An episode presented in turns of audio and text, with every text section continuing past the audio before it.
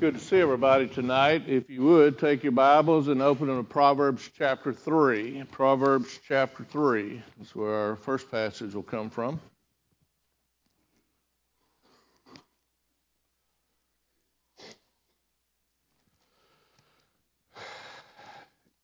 It would not be right if I didn't take just a second to tell y'all that I really appreciate all the prayers and all the things that have been said. Because God listened to somebody, and a lot of those somebodies were y'all, and I appreciate that. That being said, this is the first time I've preached in several months, so you're going to get what you get tonight. Jeremy asked me, did I have a title to this sermon? And don't tell Karen this, but she's probably watching. But anyway, uh, when we got married, she was surprised that I didn't put titles on my sermons. She said, You got to have titles. I said, No, you don't. but she taught me to get titles for my sermons. So Jeremy just asked me, What's the title to your sermon? And I had a very sophisticated one. It is, What do you do when life gets all messed up? Or what do you do when life doesn't go the way you thought it would go? Or what do you do when life makes you say, What in the world is going on here? And the Bible has the answers to that. In Proverbs chapter 3 and verse 6, verses 5 and 6 says, Trust in the Lord with all your heart and lean not on your own understanding. In all thy ways acknowledge him, and he shall direct thy paths. Let me suggest to you, you need to have those two verses memorized. There are three kinds of people and in this audience, probably all three exist. First category is people who need this lesson tonight because life is messed up for some reason or another. Second category is people who remember when life was messed up and they needed this. And I don't want to hurt your feelings. If your life is really, really good and you just don't know what I'm talking about, it's coming because that's why the way life is.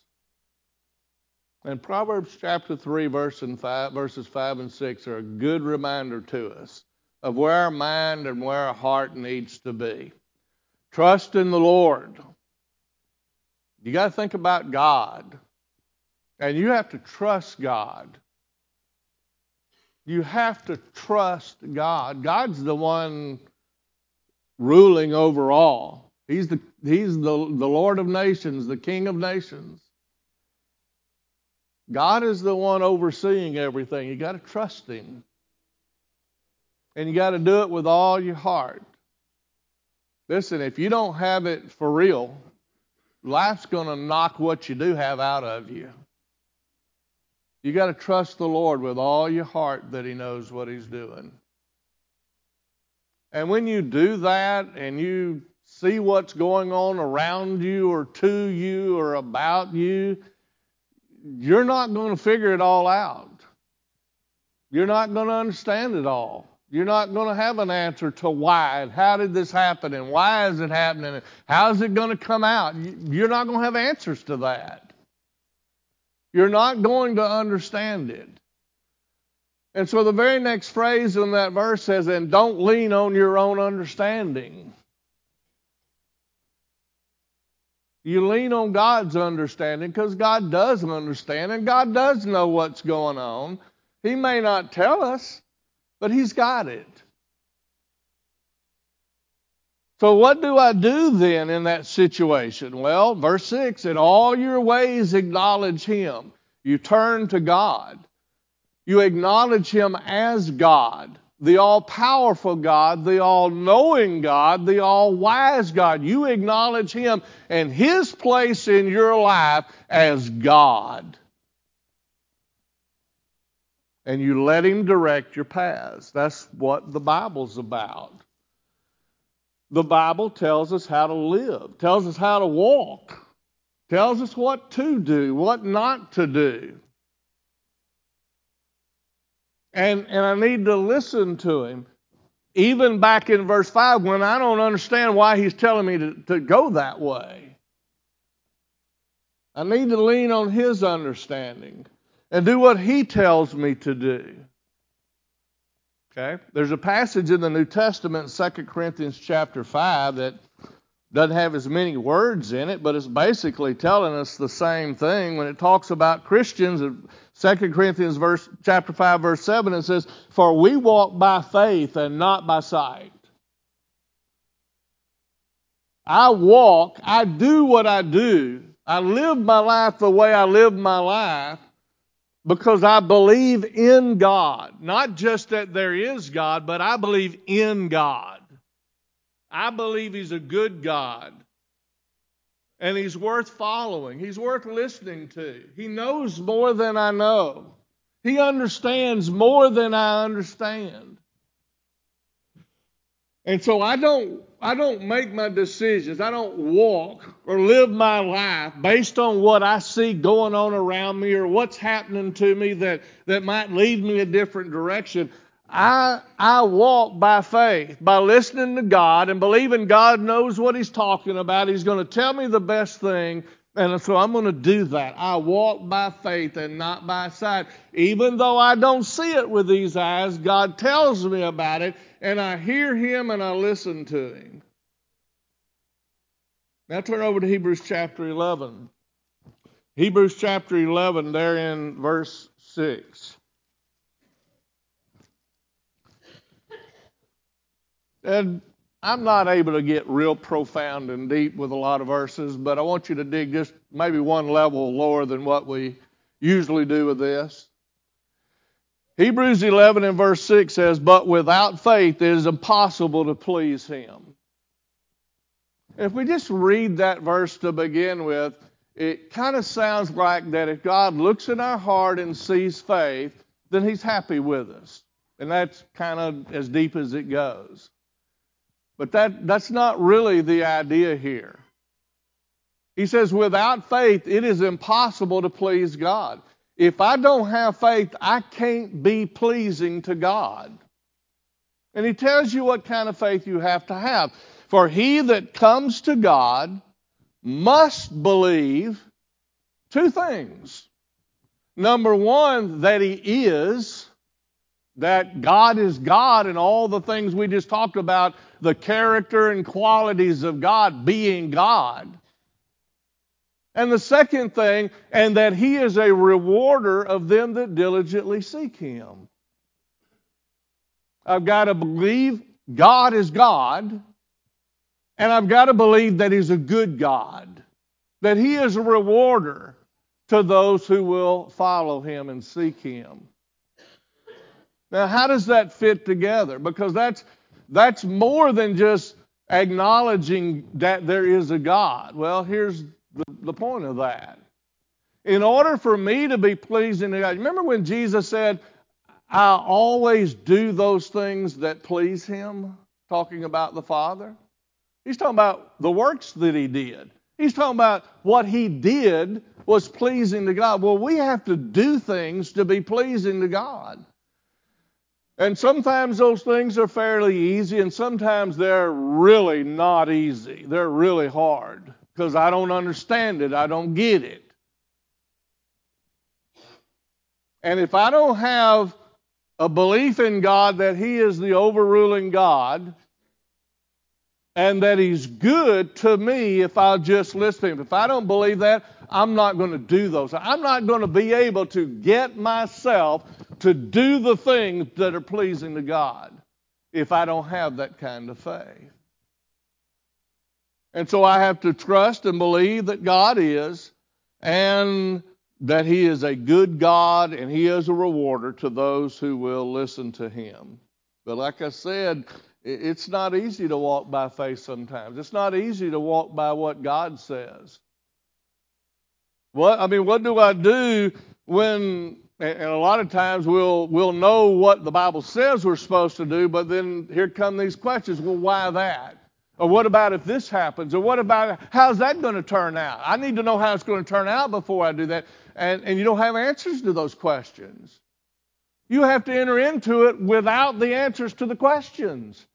And you have to be able to set those questions aside and just go forward. You remember Proverbs 3? In all thy ways acknowledge him, and he shall direct thy path. He's going to direct you the way you need. He's going to point you a direction, and you're supposed to go forward that direction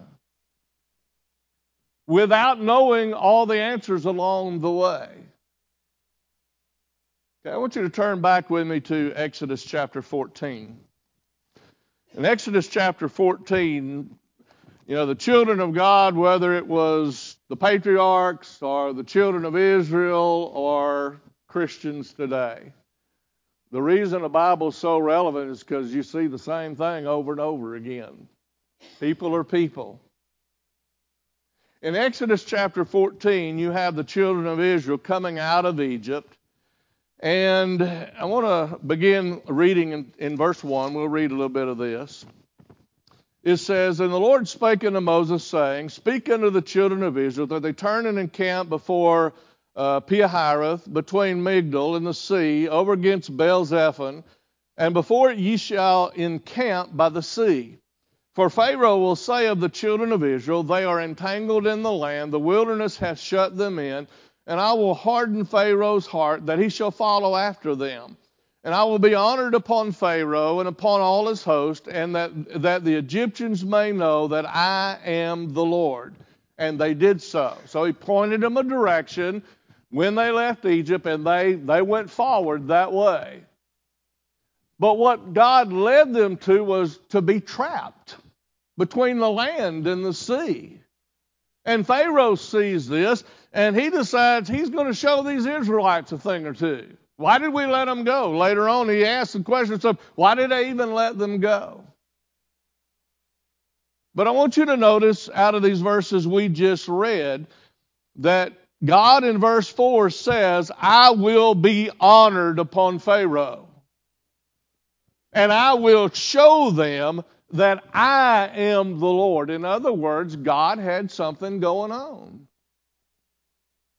God had something going on. God had a plan. God had a point he was trying to make.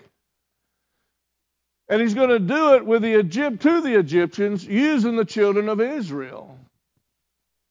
So to use the children of Israel, he's going to go get them trapped where the, the, the Egyptian army's coming and they can see them coming and they get afraid of that. They're very scared for good reason because they don't know what God has going on.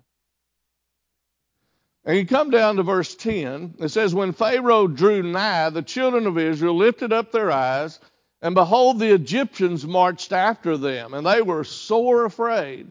And the children of Israel cried out unto the Lord. And they said to Moses, Because there were no graves in Egypt, no place to bury us there, hast thou taken us away to die in the wilderness? Wherefore hast thou dealt thus with us to carry us forth out of Egypt? Is not this the word that we did tell thee in Egypt, saying, Leave us alone, that we may serve the Egyptians? For it had been better for us to serve the Egyptians than that we should die in the wilderness. And Moses said to the people, Fear not, stand still and see the salvation of the Lord, which he will show you today. For the Egyptians whom you have seen today, you shall see them again no more forever. And the Lord shall fight for you, and you will hold your peace. The Lord will fight for you, and you'll quit saying this stuff. You'll quit questioning God. You'll quit challenging God. You will hold your peace. And sometimes things are a little, little humorous in the Bible because verse 15 says, The Lord said unto Moses, Wherefore criest thou unto me? It kind of sounds like Moses turned around and started questioning directly to God, doesn't it? That, you know, the people are crying out to Moses, but the next thing God says to Moses, What are you, what are you crying out to me for? Moses had a few questions too.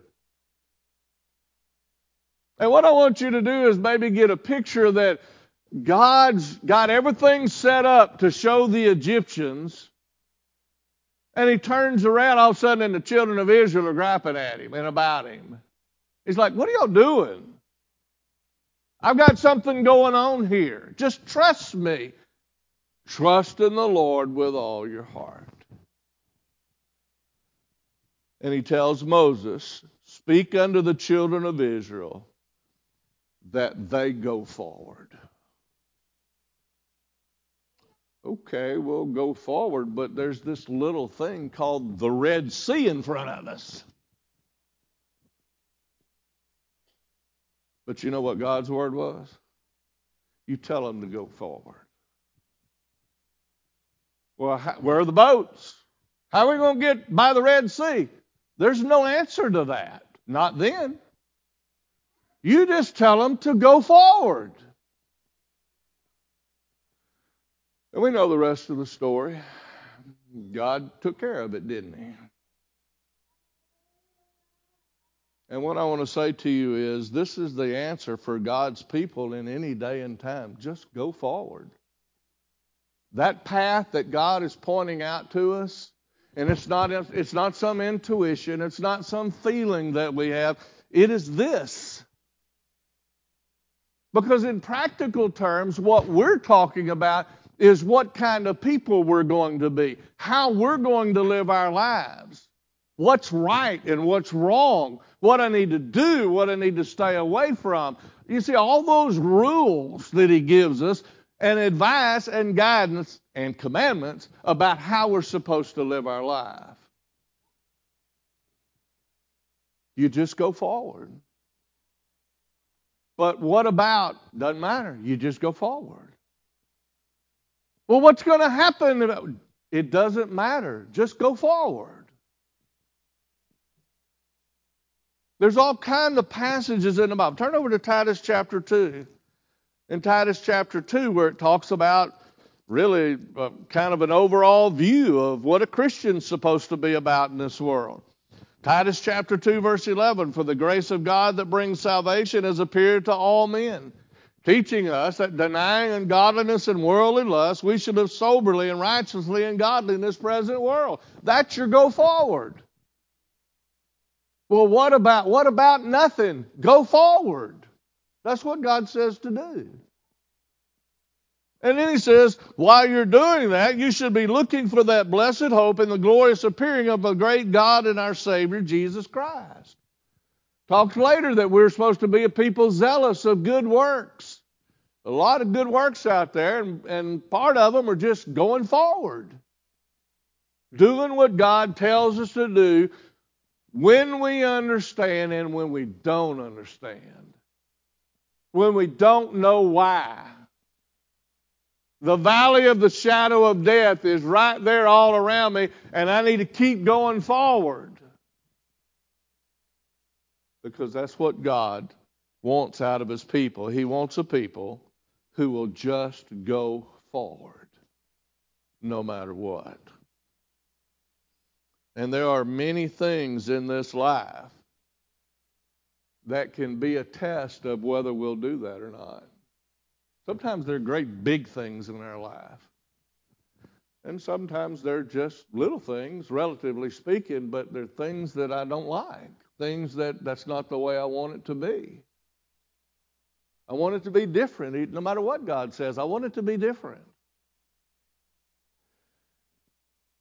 And the words of God still come back. Tell my people to just go forward.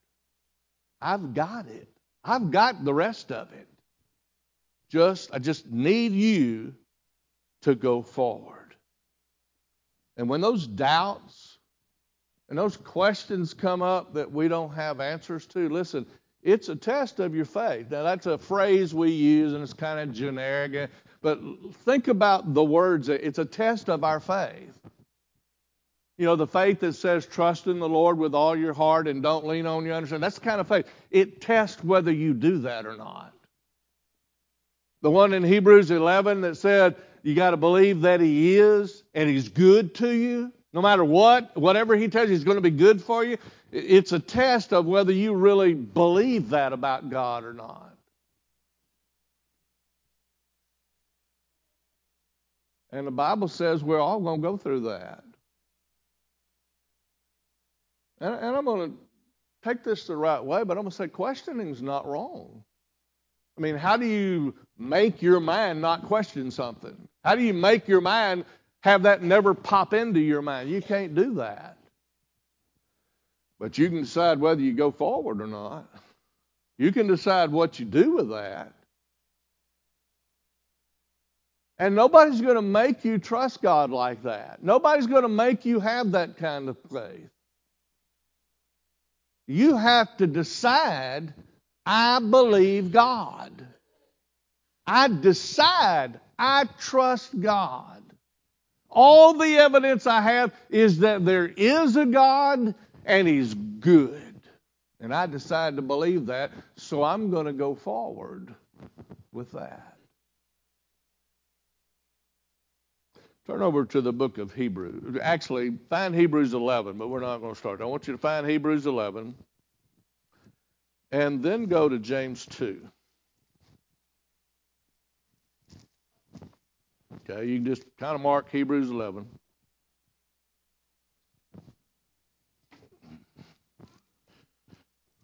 And then go to James 2. Now, there are a lot of discussions going on nowadays about faith and works. We've got some Calvinism stuff coming up, all this kind of things happening. And the idea kind of is out there that faith and works are opposed to one another. Somehow or another, they conflict. So it's either got to be by faith or it's got to be by works, and those two just don't mix together. And what I'm going to say to you is that is exactly wrong.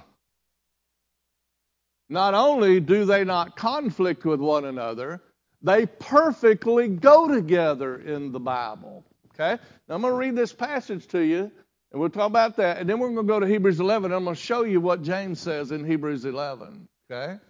In James chapter 2, beginning with verse 17, it says, Even so, faith, if it hath not works, is dead being alone. If it doesn't have works, it's dead faith. Let me just ask you does something sounding like dead faith, you think that kind of faith is going to get you to heaven? That doesn't even sound right, does it? Faith without works is dead, being alone. So, what that tells you is that you don't have to be a scholar to see that faith is not supposed to be alone.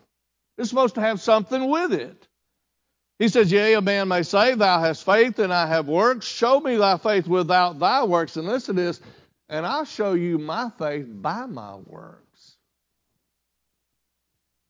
And I'm going to tell you, last few years in the Lord's church, you kind of get in trouble for saying something like that with some people. Because you're teaching works. Well, amen, we're teaching works. The Bible teaches works. It teaches faith. It teaches both, and it teaches both together. They work hand in hand. I'll show you my faith by my works. That doesn't mean I deserve to go to heaven. Doesn't mean I earned it. It just means I'm doing what God tells me to do to get to heaven. Okay? You read on. Thou believest that there is one God, thou doest well. Guess who else believes that? the devil, the demons. But wilt thou know, O vain man, that faith without works is dead? Don't you just know that's a dead faith? Dead faith's not going to get you to heaven. You don't have to be shy about works. You need to be shy about works only. You need to be shy about getting a big head because you did some works for God and thinking, oh, God owes you something because He doesn't, because your works will never match His grace. But works are part of it. God demands that from us. Okay, now turn over to Hebrews chapter 11. Okay, now follow what I was just talking about. And what do we know Hebrews 11 as? The chapter of faith, right?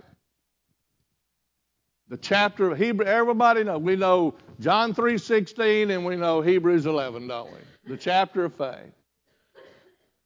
Guess what the chapter of faith is? Guess what it's full of? Stories of works of people of faith. Now, I want, I want you to just think about that for a minute.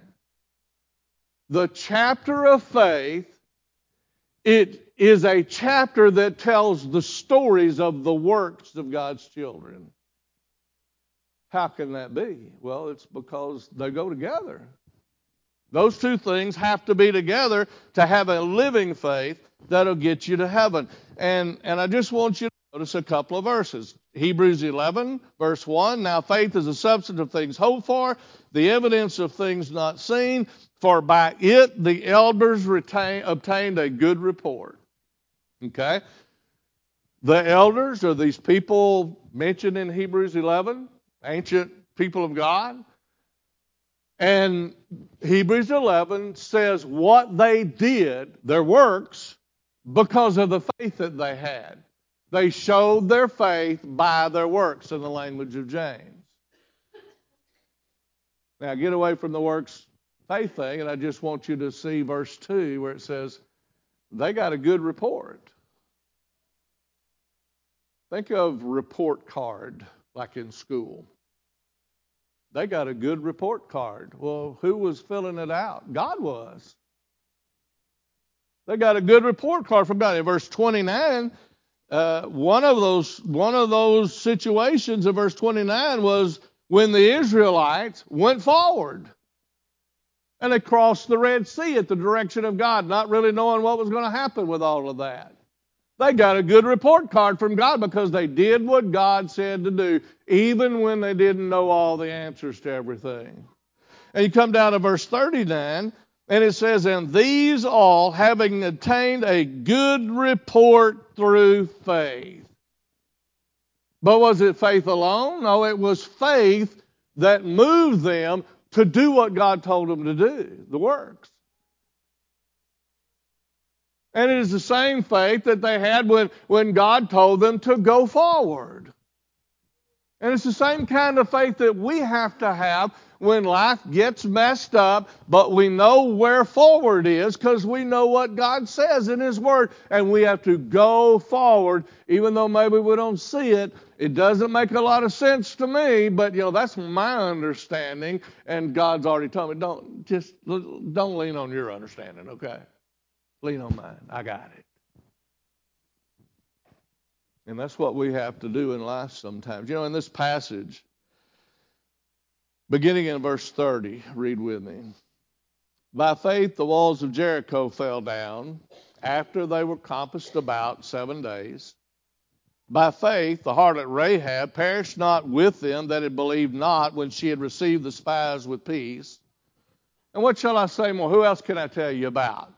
For the time would fail me to tell of Gideon and Barak and of Samson and Jephthah, of David also and Samuel and of the prophets, who through faith subdued kingdoms, wrought righteousness, obtained promises. They stopped the mouths of lions. They quenched the violence of the fire. They escaped the edge of the sword out of weakness were made strong, people who would stand. They waxed valiant in the fight, and they had a fight.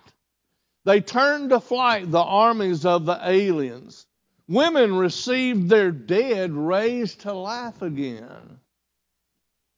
And listen to the rest of this.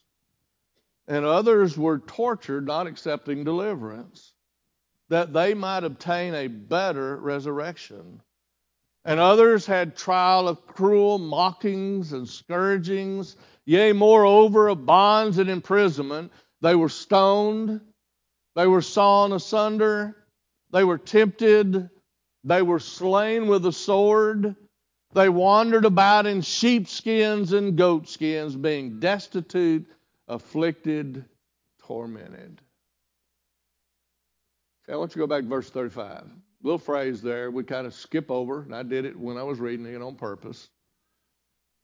That little, little phrase there says, not accepting deliverance. If you mark in your Bible, please underline that so you'll see it next time you go there. Not accepting deliverance. What that means is that all this getting sawn into and getting your head cut off and getting scourged and all these things that were happening to them, it didn't have to happen. They could have gotten out of it. They were offered deliverance. They just didn't accept it. They were offered a way out. They just said, No, I'm not taking that way out. What kind of faith does it take to not know why I'm fixing to get cut half in two or get my head cut off? What does God have going on here? I do not have the answer to that. How is that going to be any good at all for the kingdom of God? I do not have the answer to that. But my God's a good God. And if that's what He has going on for what He has going on, you're just going to have to cut my head off. Because I'm not giving up my God. I'm not denouncing my Lord just because of this. It was offered to them, and they said no. Now, you want to talk about life being messed up? That's pretty messed up right there when you're in that situation. But they had the kind of faith to just go forward, even when they didn't understand. And let me point out one little thing to you that's really a big thing. Look over in the book of Romans in chapter 8. And that is what we have to see with the eyes of faith because we're not going to see him physically. And that is in any kind of situation in that like that in your life, when you just know what you're supposed to do, so you just do it. You just go forward. You don't go alone. The Lord's going to go forward with you. Remember the one in Hebrews says, I'll never leave you or forsake you? He says, I'll never turn my back on you. In Romans 8, verse 31, he says, What shall we say then to these things? If God be for us, who can be against us? If God is for us, who, who can be against us? They're not going to win. I'm going to win. He that spared not his own son, but delivered him up for, his for us all, how shall he not with him also freely give us all things? And who shall lay anything to the charge of God as elect? It is God who justifies, not them. And who is he that condemneth? It is Christ that died, yea, rather that is risen again, who is even at the right hand of God, who makes intercession for us. Who can separate us from the love of Christ? shall tribulation, trouble, distress, persecution, famine, nakedness, peril, or sword? As it is written, you know how life goes with us sometimes. For for our for thy sake we're killed all the day. We're accounted as sheep for the slaughter. That sounds like things going bad, doesn't it? Not good. It sounds like things going bad. And yet in verse 37, the Apostle Paul says, Nay, in all these things we are more than conquerors through him who loved us. You go forward. Whatever going forward is that God says, you will be a conqueror no matter what they do here. That means you won. Now, I don't know about y'all, but I like to win.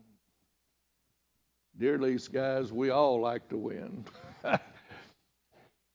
One thing my daddy taught us that we always understood. Remember that he used to say, listen, you don't cheat because winning's not everything. But I'm going to tell you, son, losing ain't nothing.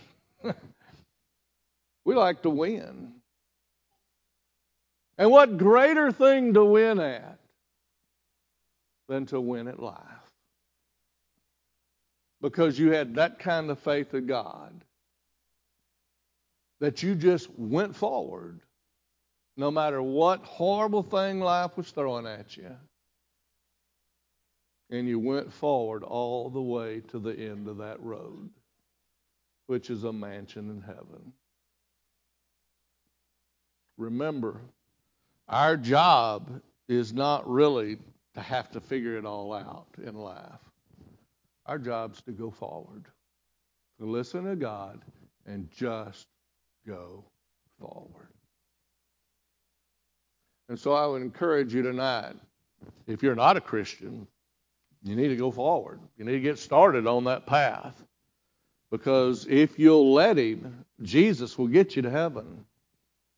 What he said was, He that believes and is baptized shall be saved. You've done that and you have gotten off the path and you're not living right now, you need a renewal just as much as that other person. A renewal of your spirit, a renewal of your faith. And I would encourage you to make up your mind that you want to get back doing what God wants you to do so that you can have a home heaven. If we can help you do that, come and let us know. While together we stand and while we sing.